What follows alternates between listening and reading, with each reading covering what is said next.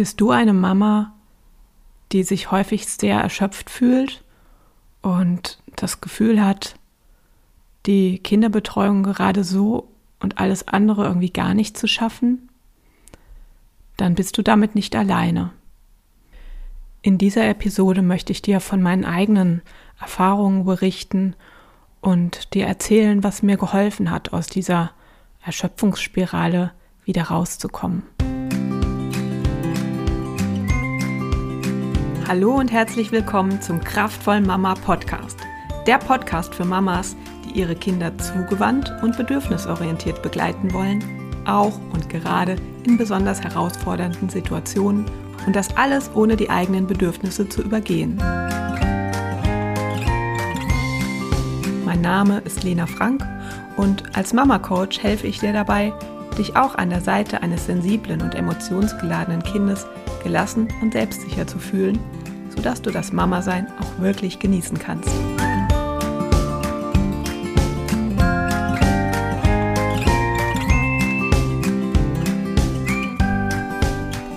Ja, das Thema von heute ist Mama sein und erschöpft sein.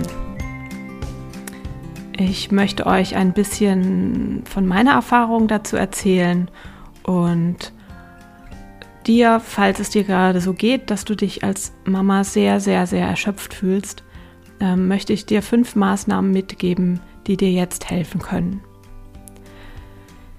Ja, ich erinnere mich noch sehr gut an die Zeit, als meine mittlere ein Krabbelkind war und meine große etwa zweieinhalb Jahre alt war. Und in dieser Zeit wunderte ich mich über mich selbst, weil ich also neben der Betreuung meiner Kinder, so rein gar nichts zustande brachte. Ich war einfach zu erschöpft. Ich weiß noch genau, wie ich den Augenblick herbeisehnte, in dem mein Mann endlich von der Arbeit nach Hause kommen würde.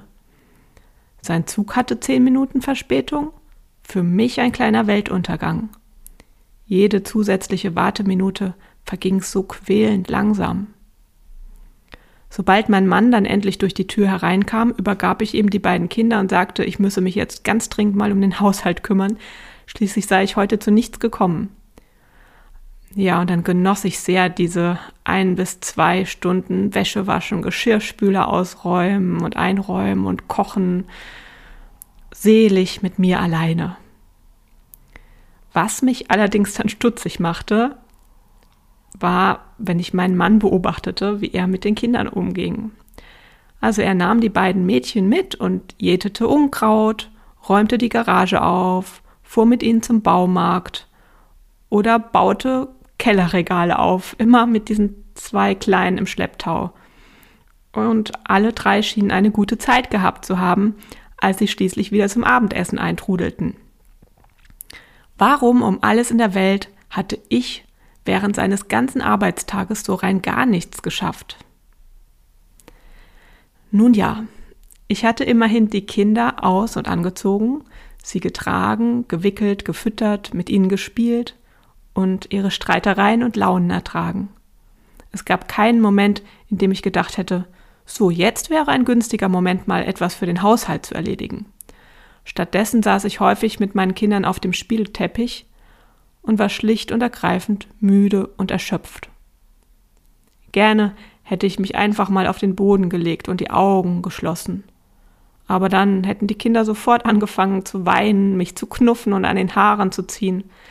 Ihre Art, sich Sorgen zu machen.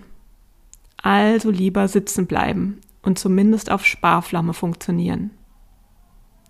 Heute weiß ich, mein Energietank war so leer, dass ich an einem schlimmen Tag nicht mal die Energie aufbrachte, etwas zu tun, was mir Energie spenden würde. Mein Mann raffte sich nach seinem anstrengenden Arbeitstag noch auf, mit zwei kleinen Kindern als Glotz am Bein etwas auf die Beine zu stellen. Er sah danach sehr zufrieden aus. Mir fehlte allerdings einfach die Energie, mit den Kindern zusammen, sagen wir, das Bad zu putzen. Es war erfahrungsgemäß sehr anstrengend, wenn ich nicht aufpasste holten sie sich, während ich die Toilette reinigte, den Putzlappen aus dem Eimer und gossen sich gegenseitig das Putzwasser drüber, weinten dann und mussten umgezogen werden. Ich war in der Zeit im Bad immer noch nicht weitergekommen und wusste mir nicht anders zu helfen, als die ganze Aktion wieder abzubrechen, weil die allgemeine Stimmung im Eimer war. Oder nehmen wir ein anderes Thema. Spielplatz. Mir selbst kam es in jener Zeit manchmal ziemlich anstrengend vor, mich für den Gang auf den Spielplatz aufzuraffen.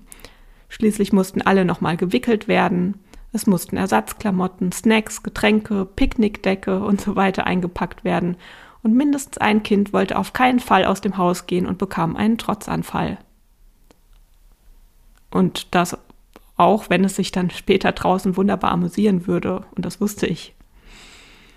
Wenn ich also meine Kinder höflich fragte, ob sie Lust hätten, auf den Spielplatz zu gehen, und mindestens eines vehement verneinte, dann ließ ich es eben sein und saß weiter mit ihnen auf dem Spielteppich, wo vorerst kein kindlicher Wutanfall begleitet werden musste. Dabei hätte es uns allen so gut getan, einmal rauszukommen und frische Luft zu tanken. Ja, heute, mit etwas Abstand, ist die Welt für mich zum Glück eine andere. Stück für Stück habe ich mich aus diesen schweren Ketten der Erschöpfung befreit. Solltest du gerade in so einer Phase der Erschöpfung stecken, möchte ich dir gern ein paar Erkenntnisse an die Hand geben, die mir auf diesem Weg geholfen haben. Erstens, nimm deine eigenen Bedürfnisse ernst. Eigentlich spüren wir, was wir gerade am dringendsten brauchen. Vielleicht müssen wir endlich mal Schlaf nachholen haben wir Bedarf an tatkräftiger Unterstützung, Zuspruch und Ermutigung? Brauchen wir mal dringend Ruhe, ein wenig Zeit nur für uns?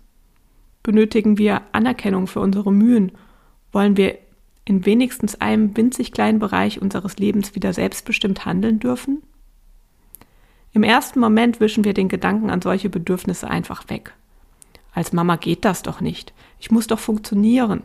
Es warten doch so viele Aufgaben auf mich. Wir denken also gar nicht weiter drüber nach und funktionieren lieber weiter unzufrieden vor uns hin.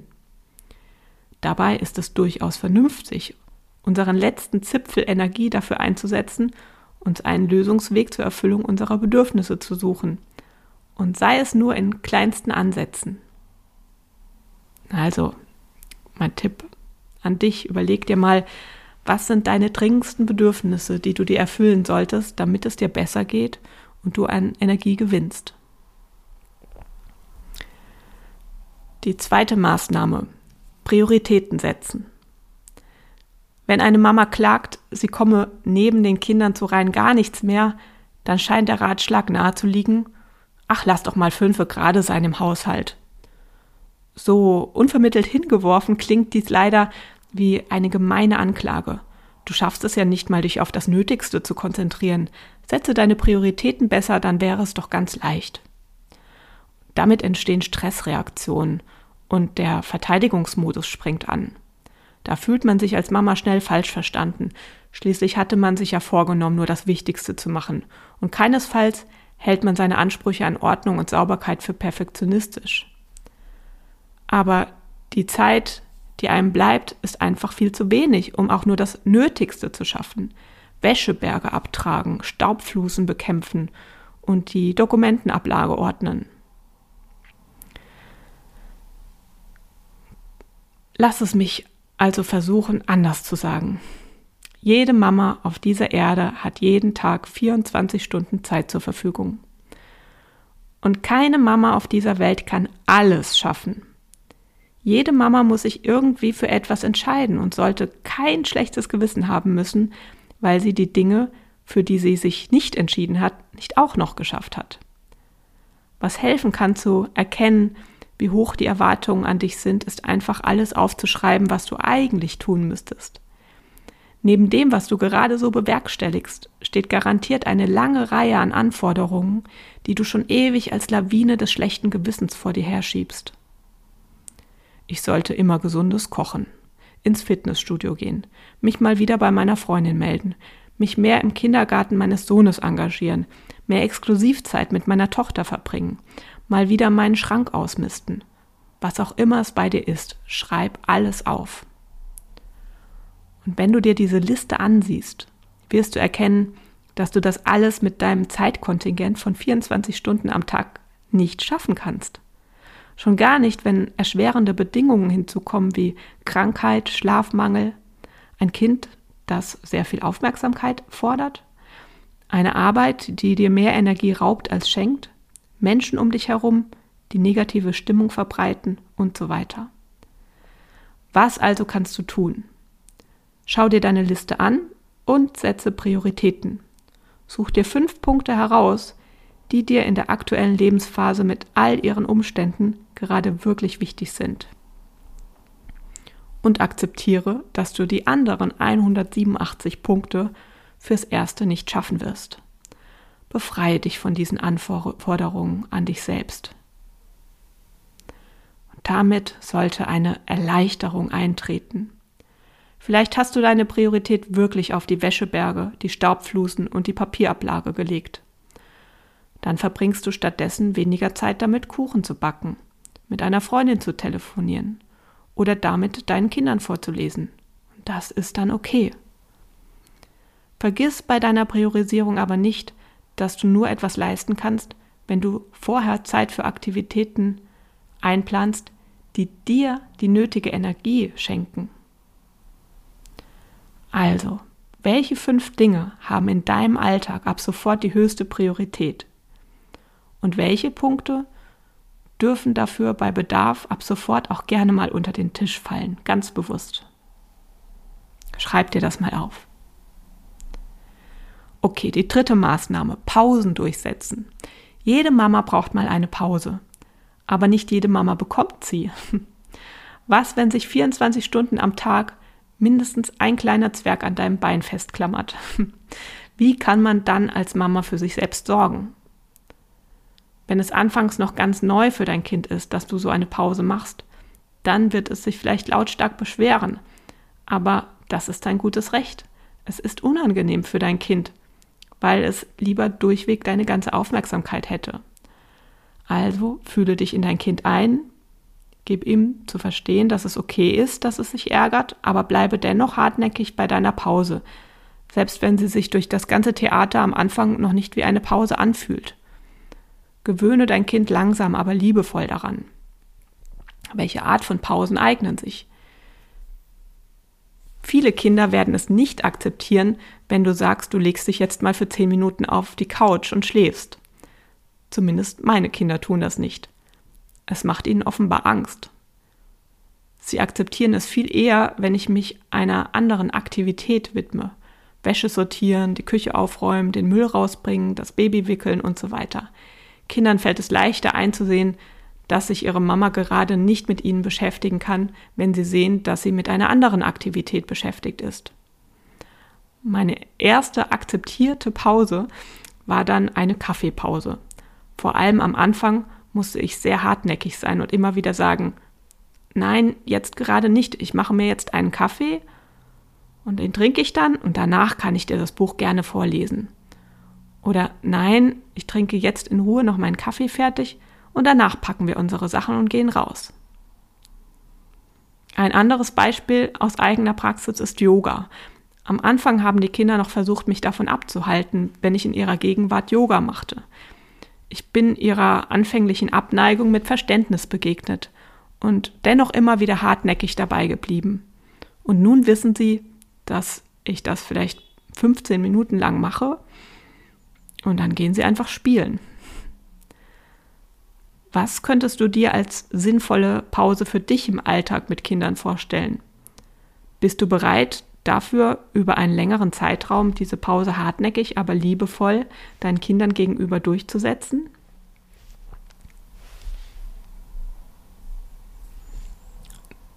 Der vierte Punkt oder die vierte Maßnahme wäre Führung übernehmen. Vor Jahren, eben damals, als ich noch zwei Wickelkinder hatte, gab mir eine Freundin den Rat, die Tage ganz genau vorab zu planen, denn oft fehlte mir einfach die Entschlossenheit, meine Erschöpfung zum Trotz, den Kindern gegenüber Aktivitäten durchzusetzen, die uns allen gut taten. Wir können nicht unseren kleinen Kindern die Verantwortung dafür aufladen, den Tag für uns zu gestalten. Sie können sehr wohl Wünsche äußern. Ich will jetzt dein Eis oder ich will jetzt auf, den, auf dem Spielplatz bleiben. Aber wir Eltern haben den Weitblick und müssen dafür sorgen, dass ihre und unsere echten Bedürfnisse gestillt werden und dass die Dinge erledigt werden, die erledigt werden müssen, damit es uns allen gut geht. Um dies gegenüber Kindern durchzusetzen, die sich oft als ziemlich willensstark zeigen, benötigen wir die Einsicht und Entschlossenheit, das Richtige zu tun. Alles, was uns hilft, diese Entschlossenheit zu nähren, sollten wir tun. Also einen Plan aufstellen, Dritten von unseren Plänen erzählen, sich mit Freunden fest verabreden, Rituale einführen, die dann immer wiederkehren. Auch wenn ich heute schon länger nicht mehr in dieser Erschöpfungsfalle bin, helfen mir die damals entwickelten Methoden immer noch sehr. Wenn eins meiner Kinder an einem freien Nachmittag oder an einem Wochenendtag, an dem wir nicht verabredet sind, zu mir kommt und mit mir spielen möchte, sage ich, komm, wir planen erstmal, was wir heute alles erledigen wollen. Hol mal Papier und Stift. Ich überlege dann laut und wir machen eine Art To-Do-Liste für den Tag. Ihr Anliegen oder das Anliegen des jeweiligen Kindes, mit mir zu spielen, wird auch mit auf die Liste gepackt. Meistens gehen wir das dann zuerst an. Ich sage dann, na, dann haben wir viel zu tun heute, also pass auf. Ich spiele jetzt 15 Minuten mit dir. Das ist solange die schwarze Sanduhr läuft. Und dann mache ich oder machen wir XY, also etwas von der Liste. Und dann konzentriere ich mich für die vereinbarten 15 Minuten lang vollkommen darauf, mit dem Kind zu spielen. Und das genießt diese Aufmerksamkeit natürlich sehr. Es weist mich dann manchmal sogar selbst darauf hin, dass die Sanduhr jetzt abgelaufen ist. Und dann widme ich mich den anderen Dingen. Die Kinder können mir helfen oder für sich spielen.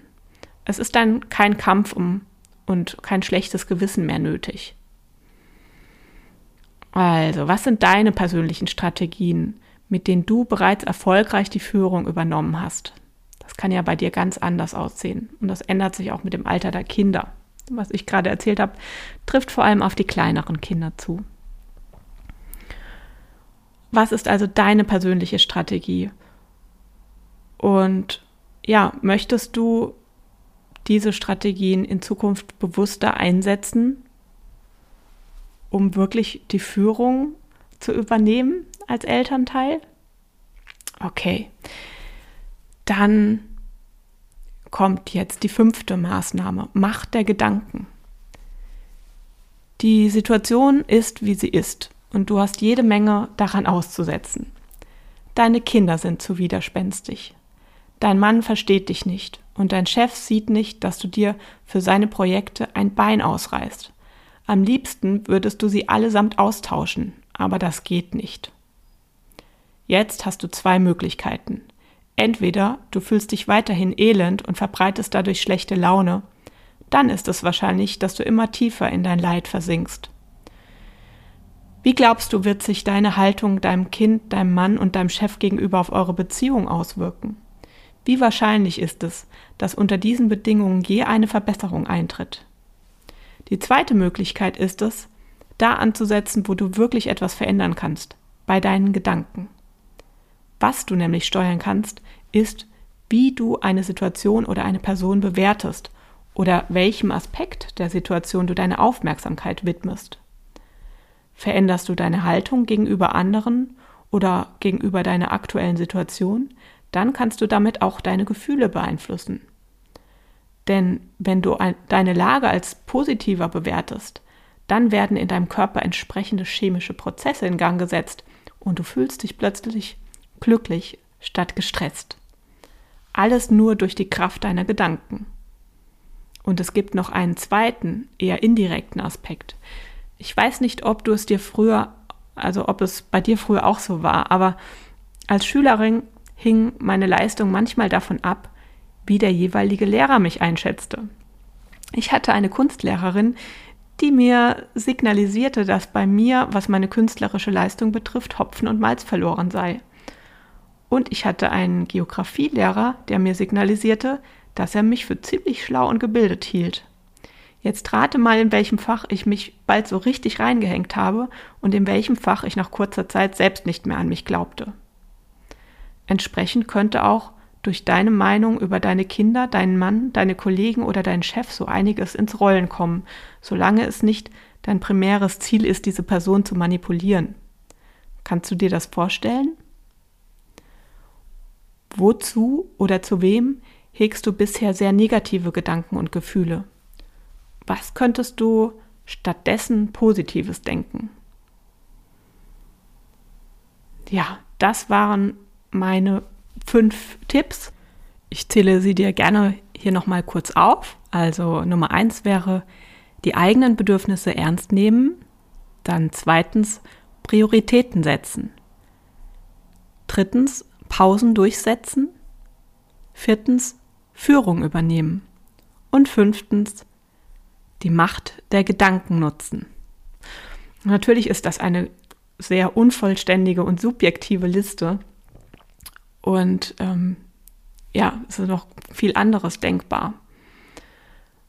Ähm, wenn du magst, es gibt auch einen Blogbeitrag äh, auf meiner Webseite, der ist in den Show Notes verlinkt. Ähm, wenn, wenn du selbst andere Strategien kennst, die dir schon aus den, aus den Erschöpfungsphasen geholfen haben, dann schreib doch unter diesem Blogbeitrag gerne einen Kommentar. Und damit kannst du vielleicht auch anderen Mamas weiterhelfen, die gerade in dieser Situation sind. Ansonsten, wenn dir diese Episode gefallen hat, freue ich mich über eine positive Bewertung oder eine Rückmeldung jedweder Art. Die nächste Episode ähm, kommt dann in zwei Wochen. Bis dahin wünsche ich dir eine gute Zeit. Mach's gut. Tschüss.